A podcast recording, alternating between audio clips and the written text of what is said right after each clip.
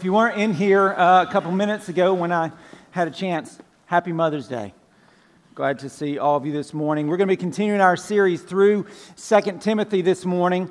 Um, and, and, you know, when we talk, think about mothers on a day like this, moms, your importance in the spiritual formation of your children cannot be overstated. And as we're thinking about 2 Timothy, right out of the gate, Paul in chapter 1, verse 5, writes this I am reminded of your sincere faith, a faith that dwelt first in your grandmother Lois and your mother Eunice, and now I am sure dwells in you as well. And so Timothy learned the faith from his mom and from his grandma. They, they lived it out before him. They very much followed Deuteronomy 6 that Jeff read earlier, the, the, the Jewish Shema. That, Hear, O Israel, the Lord is one. You shall love the Lord your God with all your heart, your mind, your soul, and your strength. And you shall teach this to your children diligently, intentionally, and as you just go along, as you sit, as you rise, as you lay down, both intentionally and naturally. And this, it's this idea of discipleship uh, uh that, that we see Eunice and Lois, they've lived out, that is going to be what we focus on today. But not just as it relates to family, but as it relates to everyone. See, when we come to 2 Timothy, if you step back from it and just try to understand what, what's going on there, it's his last letter that he's ever going to write. He's on death row. He, he won't make it through the end of the year. He'll be killed under Nero. And so he's writing to Timothy, his protege, uh, in the ministry. And, and it's both kind of a, a, a job, a job description for Timothy and, and, pastors in one sense, but in another sense, it's very much just, and this is how we're going to apply it today, a job description for Christians. And like any job description we talked about last week, you're going to have, and it's going to say responsibilities include this and this and this and this and this. And so, week in, week out, for the next, we're on week three. This is a 12 week series. We're going to be examining different responsibilities of the job description of a good disciple. And the job description, the responsibilities that we're going to be looking at today, is the responsibility as it relates to discipleship. And somebody says, well, what is that? Well, first, let's think about a disciple. What is a disciple? In one word, a disciple is a follower. So you could be a disciple of Gandhi. You could be a disciple of Oprah. You could be a disciple of a political ideology. You're a follower of this person or this idea. But to be a Christian is to be a disciple, a follower of Jesus. All right?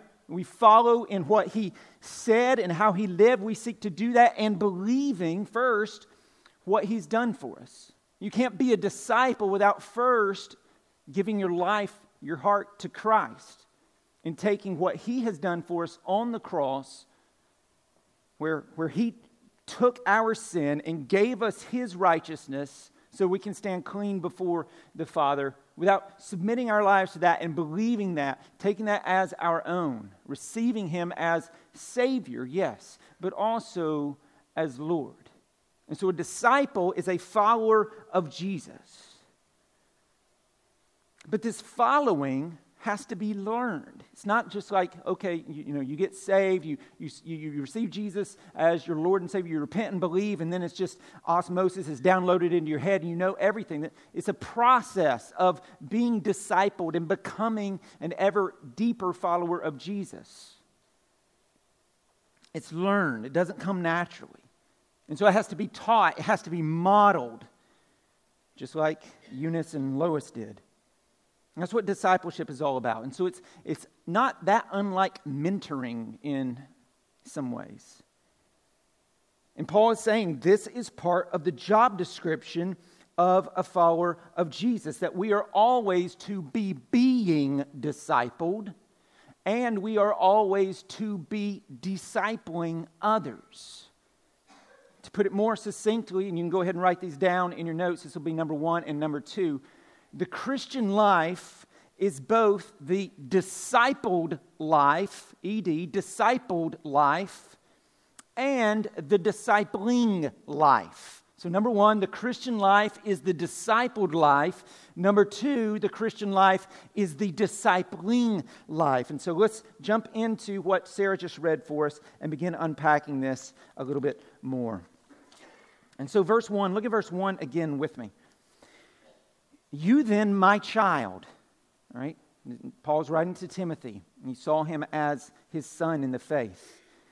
Be strengthened by the grace that is in Christ Jesus.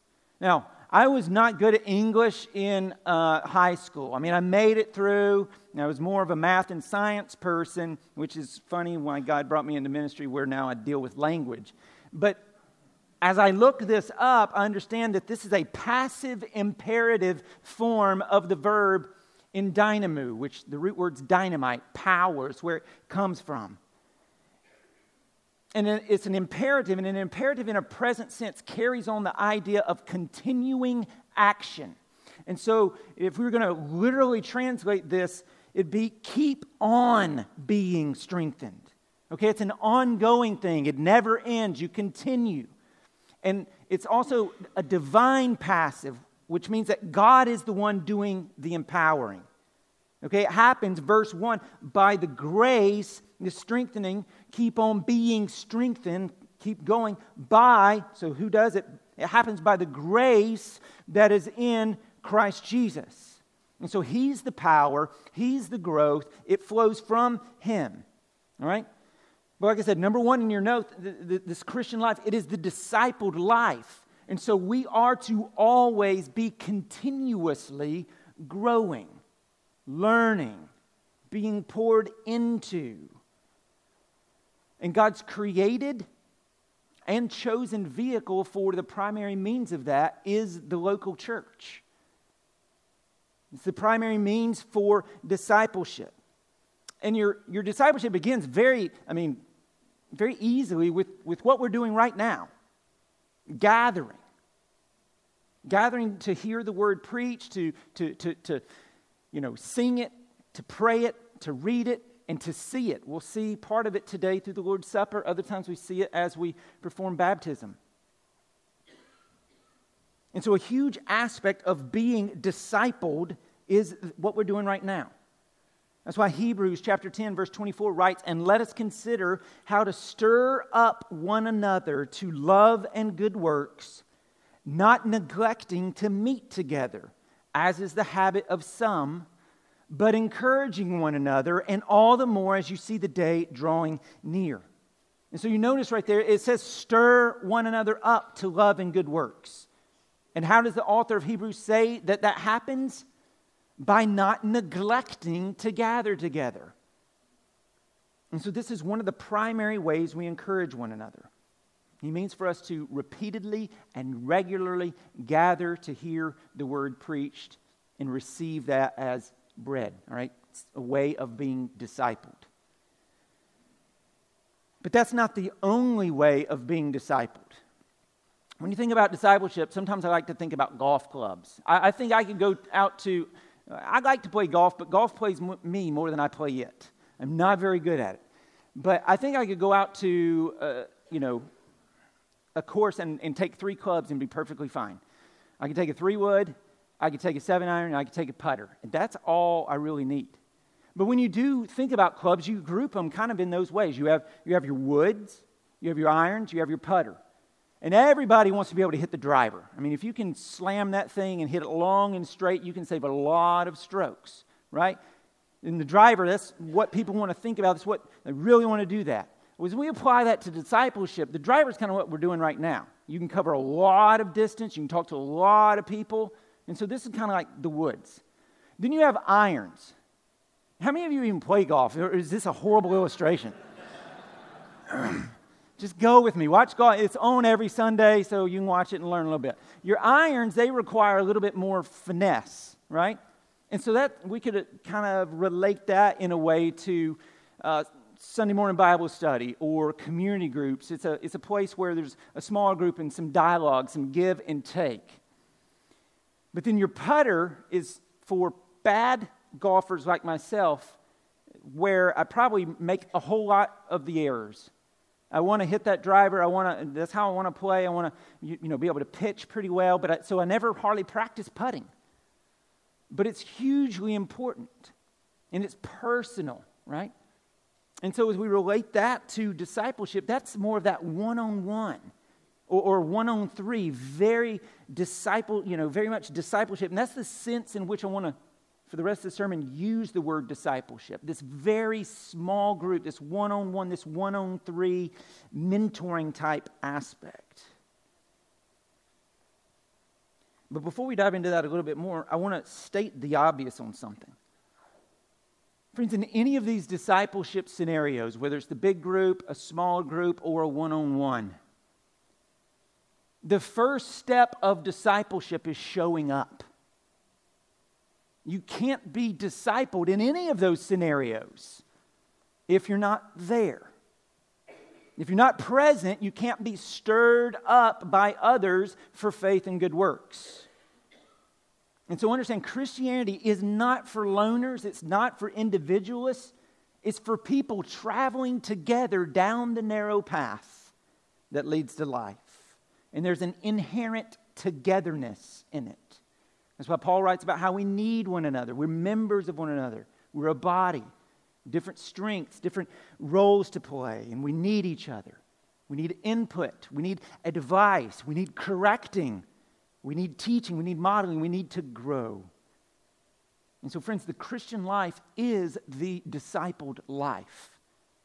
If you are a Christian, you are to be being discipled, be being strengthened. That's the first aspect that we're going to talk about today. The second aspect is that the Christian life is the discipling life. It's the discipling life. So look at verse 2. We'll start in verse 1 and just read into verse 2. You then, my child, be strengthened by the grace that is in Christ Jesus. All right? It's the discipled life and what you have heard from me in the presence of many witnesses, entrust to faithful men who will be able to teach others also. And so Paul's command to be strengthened didn't stop with Timothy when he said, Hey, Timothy, be strengthened. No, he says, I want it to go out from you to other people as well. And so Paul poured into Timothy, and Timothy poured into others. But Paul didn't just pour into Timothy, he also poured into Tychicus, Trophimus, Tertius, Erastus, John Mark, Luke. You, can go through the latter chapters of, of Acts, all the letters he wrote, all the people he, these are people he's discipled, he's pastored, he's poured into. Some places for a couple of months, some places like Ephesus for a couple of years. Paul not only worshiped and enjoyed God, he led others to do the same. And he calls us, the church, both corporately and individually, to this, using our woods, using our irons, and using our putters. And so the church gather, gathers and scatters. Have y'all, have y'all heard that? We, we gather. And so right now we're gathered, right? And here in a few minutes, like good Waffle House hash browns should be, we will scatter, right?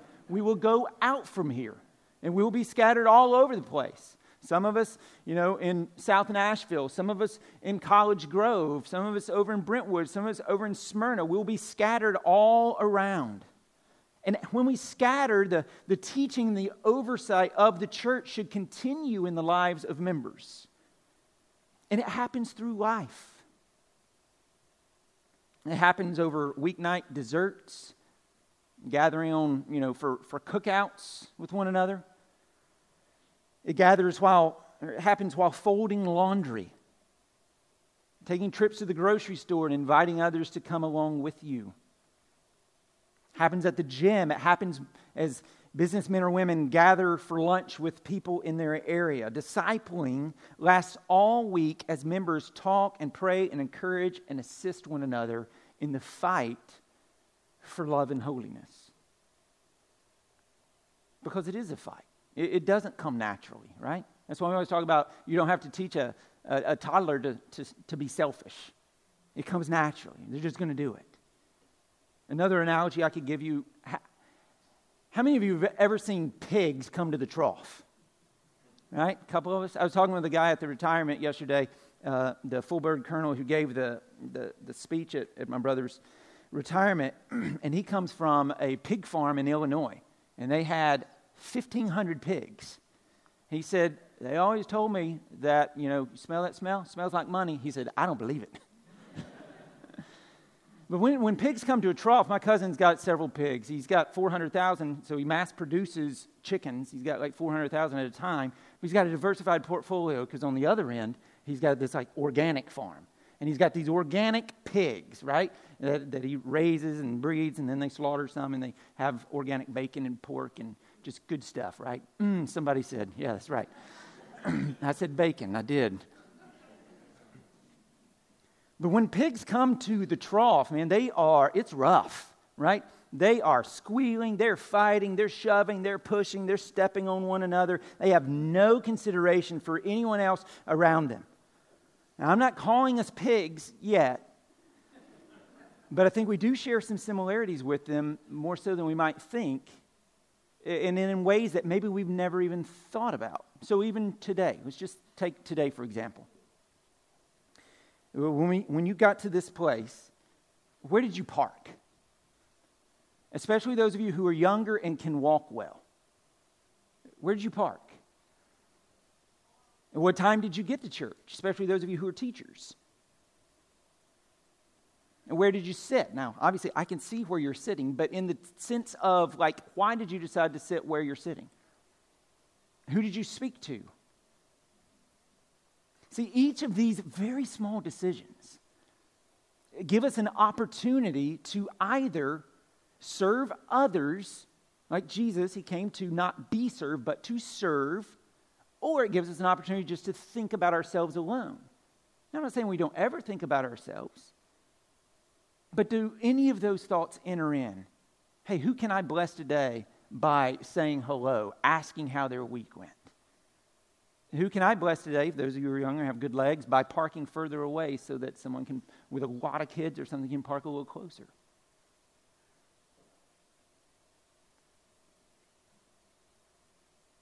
This is who we want to be. This is how disciples live. Discipling others is an others oriented life, and being a disciple is an others oriented life. We seek to live that way just as Jesus did. And so it means laboring for the sake of others. This is the, the heart behind discipling. We love God and therefore we love others. And it's an others oriented.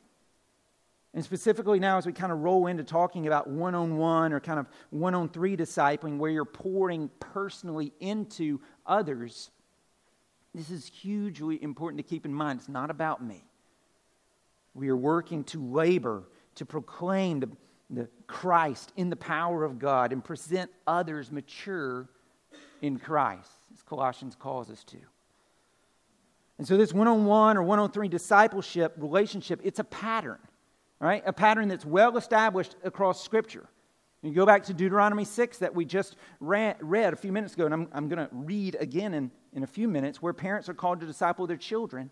But then beyond family, this small one on three, the Bible is full of these things. Moses disciples Joshua to get him ready. Eli disciples Samuel. Eli's got some issues, he still gets Samuel ready. Elijah disciples Elisha. We can go all through the Old Testament with this, and, but obviously the greatest discipler of all is Jesus.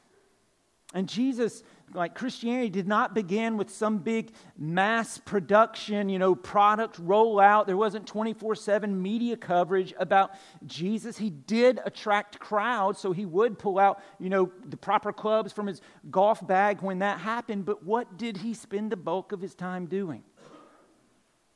Walking around, pouring into 12 guys. That's how Christianity primarily began. He poured into these men over a three year period, and they changed the world. Someone's like, well, yeah, but I'm not Jesus. No, we're not. I get that. But Paul, again, he discipled a ton of people. Peter, John. Church history tells us John discipled Polycarp, who connected with Ignatius. Ignatius helped the world be free from some heresies. And in my own life, I mean, I've been to seminary, right?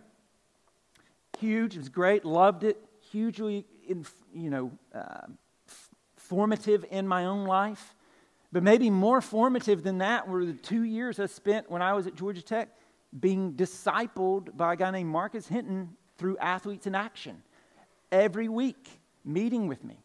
Every week, asking me hard questions about my life. Every week, going through either a book of the Bible that we're studying together or some other book, teaching me and modeling for me what it means to follow Jesus. And even now, monthly, I get together with a, a, group of guys who, who are poured into by a more seasoned pastor, disciples us. And then I seek to turn and do that to others, not just in this venue, but also in some one on one scenarios. This is part of the job description of a disciple. I mean, you think about Matthew 28 and the Great Commission. Go and make disciples of all the nations, baptizing them in the name of the Father and the Son and the Holy Spirit, and teaching them to observe all that I've commanded you. And so we always apply the Great Commission in the sense of evangelism to all people, all Christians, and rightly so, it absolutely is. But that teaching others also is in there and applicable for all other people for, for all of us. It's just as much a part of the Great Commission as evangelism is. And those of you with children at home, your children are the front yard of your discipleship. But it also is to go out to others. Somebody says, How? How, how do we do this? Well, one thing is we have to be intentional. And so this is two way in your notes. The, the discipling life is intentional, all right? The discipling life is intentional. You have to make an effort. You have to make an effort to both be discipled and to disciple others. Look at verse 1 again. You then, my child. So you have this call. Be strengthened by the grace that is in Christ Jesus and what you have heard from me in the presence of many witnesses, entrust to faithful men who will be able to teach others also. So you've got this you then, you have this call to Timothy to be strengthened. And it's an intentional thing for him to be strengthened, right? But at the same time, I mean, you think about that, like, let me put it this way We've been getting a lot of rain. Is it raining right now? It's not raining right now. The rain, it's going to rain later. When it starts raining, if we stay in the house, are we going to be dry? Yeah, this is not rocket science. Yes. if we go outside, are we going to get wet? Right. Do we cause the rain to happen? No. So, what we can do is put ourselves in a place where when it does rain, we get wet. That's part of what discipleship is. We're putting ourselves under the faucet so when God turns it on, like we don't do it, God's the one, it's a divine passive. He's the one who does the strengthening, but our job is to put ourselves in a place where when He turns the faucet on, when He causes it to rain, we get wet. And so it's intentional in putting ourselves in that place where we can be poured into but it's also intentional in finding faithful men. He says, go find them, all right? And what you have heard from me in the presence of many witnesses, entrust to faithful men who will be able to teach others also. And so you have to be intentional both in getting disciples and in finding faithful men and women who you can disciple and who will disciple others. And then you have to be intentional about pouring into them. And friends, that can be as easy as reading a book of the Bible, reading other books. But you come prepared, you come ready, and you show up. You show up. It can just be getting together and talking about what's going on in your life and how your spiritual life is going, how you're struggling, and just staying with that, not quitting. not being late, being intentional. All right, the discipling life is intentional. But, friends, the discipling life is also, and this is 2b, it's also natural. So, the discipling life is intentional. There's some intentionality you have to have with it. But it also is to be natural. It's something that's kind of just as you go along type of discipling. And that's what we're going to see Paul do here with some examples he's going to give us. But it's also going back to Deuteronomy 6 again, that's what we see. Let me read it again. Hear, O Israel, the Lord our God, the Lord is one. You shall love the Lord your God with all your heart and with all your soul and with all your might. Now listen. And these words that I command you today shall be on your heart. You shall teach them diligently to your children. So there's an intentionality there, right? And shall talk of them when you sit in your house and when you walk by the way and when you lie down and when you rise. All right, just seizing teachable moments in just the ordinary, mundane moments of life. And so there's both an intentionality, but then also just kind of as you follow Jesus and invite people into that. A lot of following Jesus is something that's just as much caught as it is taught. And it's caught as people walk with you through life and see how you go through life. And just as an encouragement, some, the greatest discipling does not happen by you standing in front of people and being so strong and just, you know, mesmerizing people with, with how strong you are. And the greatest discipling happens through weakness. God's power is made perfect in our weakness, right? And He works through our weakness. It's by letting people pull the curtain back and, and see you know, the, the, the, the, like the, the curtain in the Wizard of Oz, right? They got this big front, he's this great, glorious wizard, and then they're like, who's back there? Letting people peek behind the curtain and see the real you, weaknesses and warts and all, and how you cling to Christ in the midst of that. How you don't have it all together, but you lean into Christ in your non togetherness. It teaches, it coaches, it disciples. It's not about having it all together, but pointing to the one who does. And to that end, Paul now gives three pictures and specific examples of how you can kind of disciple others naturally. And so look at them. Verse, we'll go ahead and read them all so we have all, all in mind. Verse 3 share in suffering as a good soldier. So there's one a soldier of Christ Jesus. No soldier gets entangled in civilian pursuits since his aim is to please the one who enlisted him. Verse 5 An athlete, there's a second one, is not crowned unless he competes according to the rules. And then the third one is the hardworking farmer who ought to have the first share of the crops. And then, kind of as a cap, think over what I say, for the Lord will give you understanding in everything. And so, friends, you can you know, as we seek to disciple naturally, here's one, another thing you can write down underneath 2b. You can almost put another number one. You disciple as you endure suffering and remain focused. Just as you naturally go along and you endure suffering, and as you remain focused and invite people into your life and they walk with you, they see this in you, you are discipling them. And so, Paul, from all of his arrests, all of his jail times, all the times he's been in prison, he's had ample time to see Roman soldiers. That's why he writes about them quite a bit. And he thinks about the parallels between the soldier and the Christian life. And here he points to their willingness to both suffer and to remain focused. Because again, some of our best discipling hap- happens in the midst of our brokenness. The soldiers knew, like, you know, they're not going into battle from the comfort of their bedroom. They're going to be in a nasty, stinky tent with a bunch of other nasty, stinky dudes. And being frank, there's probably all kinds of diseases and stomach issues going around in those camps. That's the way it rolled in older days. It was, a, it was not a good, good thing. So he says, share in suffering as a good soldier of Christ Jesus and he also says, no soldier gets entangled. So here's the remaining focused part gets entangled in civilian pursuit since his aim is to please the one who enlisted him. And so remain, you know, disciple people as you endure suffering. We've been praying for Matt and Chrissy Ballard in here, you know, for a couple of weeks. Matt's the pastor of South Point Community Church, dear friend of mine. We meet about once a month and talk. Chrissy's his wife. Chrissy has an aggressive form of breast cancer. And so we've prayed from her from the pulpit multiple times. We pray for her as a staff all the time. And pray for Matt.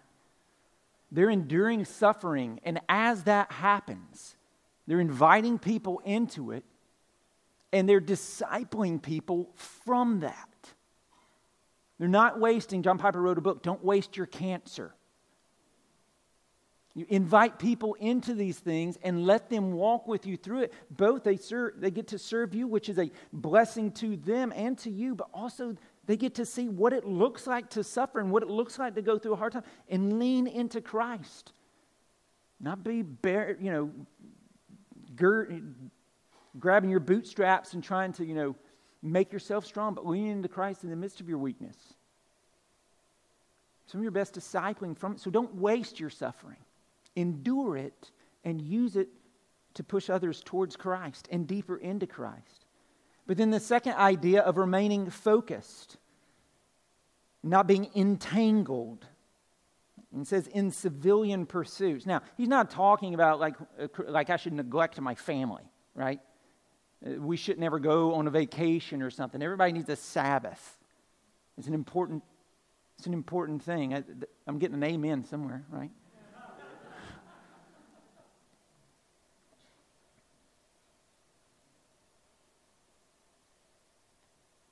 And so this isn't talking about, you know, neglecting your family or something like that. What's being forbidden here is all the things that uh, is not all the things that don't have an open Bible in front of them. You can't do anything if you don't have an open. He's not talking about that. He's talking about just becoming entangled in things that might be perfectly innocent in and of themselves, but they hinder you from living for Christ and growing in Christ and being discipled and discipling others. So, what Paul's getting at is a mindset and mission. Not getting distracted by things that simply don't really matter. A couple years ago, Kenny Nolan, is Kenny in here? Okay. Kenny had a saying, Kenny Nolan had a saying that he frequently owned his mouth where he would say, you know, what does this really matter in light of eternity? That's a good question for us to ask. The things that we worry about and the things that we get so hung up on and, and uptight about in, in light of eternity, what does it really matter?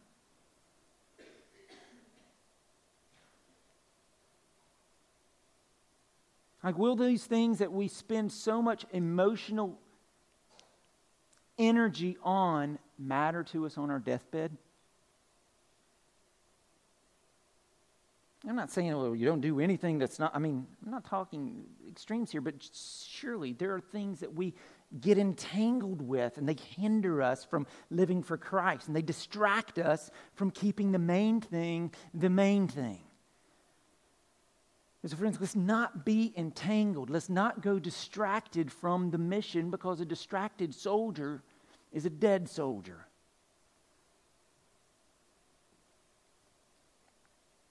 Keep going. Look at verse 5 in the second example of how you disciple others naturally. He's going to give us an illustration of an athlete.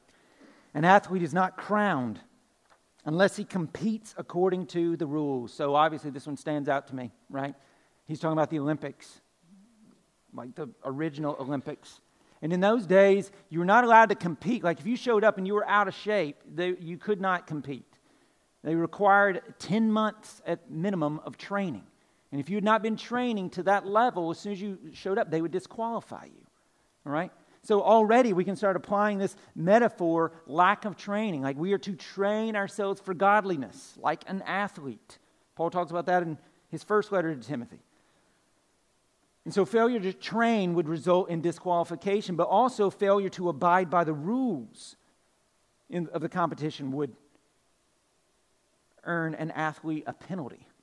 That penalty could be anything from being disqualified or a fine, all the way to scourging, depending upon the severity of what you did. But the whole point of this, an athlete is not crowned unless he competes according to the rules The whole point of this is that as we disciple others naturally, one of the ways we do that is as we model obedience. You disciple as you model obedience to those who are around you, particularly those you've invited into your life. And this idea of model obedience isn't about strutting your, your stuff like you're on the runway. Look at me. I'm a, you, but it's just that daily, faithful, mundane, day in, day out, ordinary life. And modeling that before those who are watching you. When it's easy and when it's hard. And we're not talking perfection. But when you fail, because you will, repenting. And even that models, even that disciples. So, those of you who are parents, you're going to fail in parenting. I do it all the time. But one of the best things you can do in discipling your kids is go to them and apologize and repent to them and tell them, Mommy and Daddy need Jesus too. I'm a sinner and I have sinned against you and I am sorry. Will you please forgive me? And repenting before God for it. God, please forgive me. That's modeling, that's teaching. God redeems even our failures if we'll let Him. And so Paul is saying an athlete cannot be crowned unless he competes according to the rules. And so we have rules to play by, right? Not to earn our salvation. Jesus did that for us. He kept the rules perfectly because we won't. But now that we have been saved, these are rules for how life works best. And he says, hey, live these out for your own good. And Jesus says, if you love me, you'll keep them. And it's not about legalism, it's about staying on course in the marathon of life. We can't take shortcuts and redefine God's word or just straight up reject it. If we want the reward of faithfulness, we must compete according to God's standards. And as we, mo- as we do this, we model, we disciple those around us. And so natural discipleship can happen just as you endure suffering and as you remain focused on the main thing and as you model obedience. And then, thirdly, you disciple as you work hard for gospel growth. As you work hard for gospel growth or gospel harvest. Look at verse 6. It's the hardworking farmer who ought to have the first share of the crops. Farmer. Think about farming for a minute. For one, there's nothing like these first two examples military and athlete. Those are, those are glamorous. Those, people get accolades, they get praise for that, right? No farmer's calling a press conference when he bales hay. There, there, there aren't accolades happening for that. He's not getting patted on the back for it. Nobody's applauding him. And similarly, our, our walk as disciples who are making disciples, it's not glamorous. It involves sowing, it involves planting, it involves plowing, it involves monitoring, and like farming, it's endless. The farmer doesn't clock in, he doesn't clock out. He gets up early, he works the fields, he cares for his animals, and he shoots wolves with no accolades, no pats on the back. And so discipleship's like farming in that it's not really glamorous, but it's also like farming in that it's hard work. Any of you guys in here ever baled hay? Praise God for you. I like all of you who just raised your hand more than I did 30 seconds ago. My respect just went way up for you. Baling hay is that is a job. That is work. That is hard work. And that's discipleship. It takes hard work. And like a farmer, there's risk involved. A farmer always risks something going bad and ruining his crop. And just as you have to humble yourself to be discipled by someone, you have to humble yourself in order to disciple another because discipling involves doing difficult things like saying no, persevering through troubles, knowing when to bear with someone and doing it. And your invitations might be spurned, your counsel might be rejected. And friends, we don't lean into our own strengths in this. We lean into the power of God and our weakness, and we're just beggars pointing other beggars to bread. It's hard work, and it's also farming's not for the impatient. We don't always see immediate fruit as we disciple others. To disciple means to be like a farmer who plants his crops, trusting that they will eventually spring up. And so we trust God to use His word even if we never see the fruit. Like whether in discipleship or in evangelism, the seed may lie under the ground until we do as well and then spring up. But it's to this that we labor. And so the Christian life is both the discipled life, you are to be discipled here and in groups and in smaller groups and it is the discipling life. We're to pour that out to others, both intentionally and naturally as life comes along. And so, just a few takeaways, very practical. Today's one of the most practical sermons I've probably ever preached. That's probably bad in some ways, but maybe not. Get discipled. Men and women's group, we formally help facilitate this from September to May. So it's kind of drawing to an end right now. And so we have sign-ups, we have sheets, and we're like, hey, you know, Jeff Williams got a group that he's leading at lunch downtown Nashville on Tuesdays. And, and John White Knight's got a group on Thursday nights that's meeting here in Nolensville. And so we do that, and we put a big list out. And so that's one way you can sign up. But even if you don't want to wait to the fall for that, even now, let an elder know. We'll get you hooked up with people. Or maybe you just see someone. Maybe, maybe a younger mom sees an older mom. It's like, that's who I want to be. Or go ask if you can hang out with her. Not rocket science. But it takes some intentionality, right? I want to be that type of person. I want to get around them. I want to learn from them. I want to be poured into by them. Or maybe you look around and the Lord just puts someone on your heart. You want to see them presented before Christ. You know, is holy. And so you look around and you see this person, you're like, ah, I want to pour into that person. I would love to ask them. They may say no, they may say yes. Taking someone under your wing. And even if it's not something super formal, just start having lunch and conversations with different people. And just asking, what's the Lord doing in your life? How's He teaching you? What is He teaching you? What are you studying? Those are conversations that should be common amongst us as we seek to foster a, disi- a, a culture of discipleship. Because again, the Christian life is the discipled life, and it is the discipling life. Let's pray, and the men who are going to help lead in communion, would you come forward? Father, we thank you for everything. Every good gift comes from you. There's nothing that we have that is apart from you. Our breath, the beating of our heart,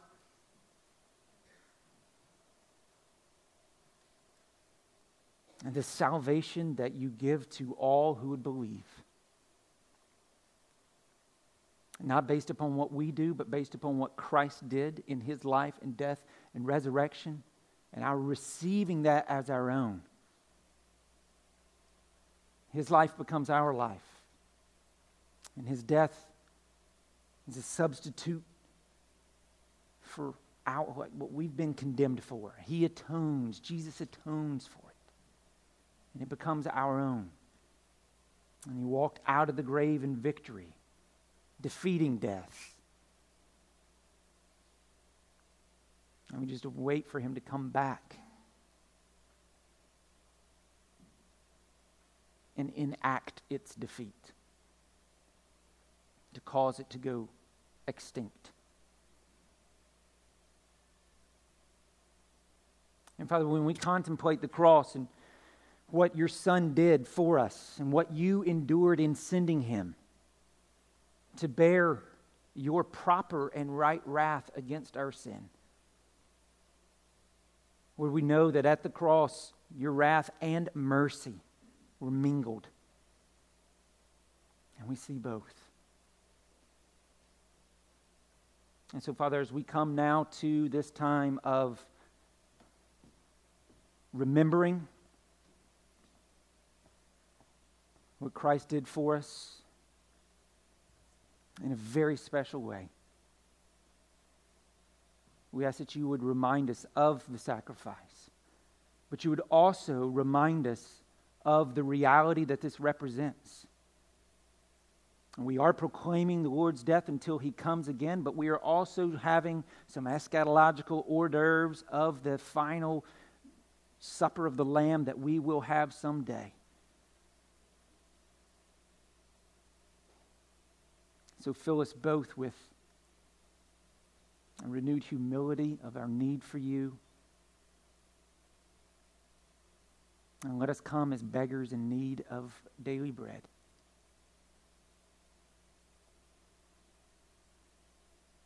And fill us with hope that you have overcome the grave, Jesus.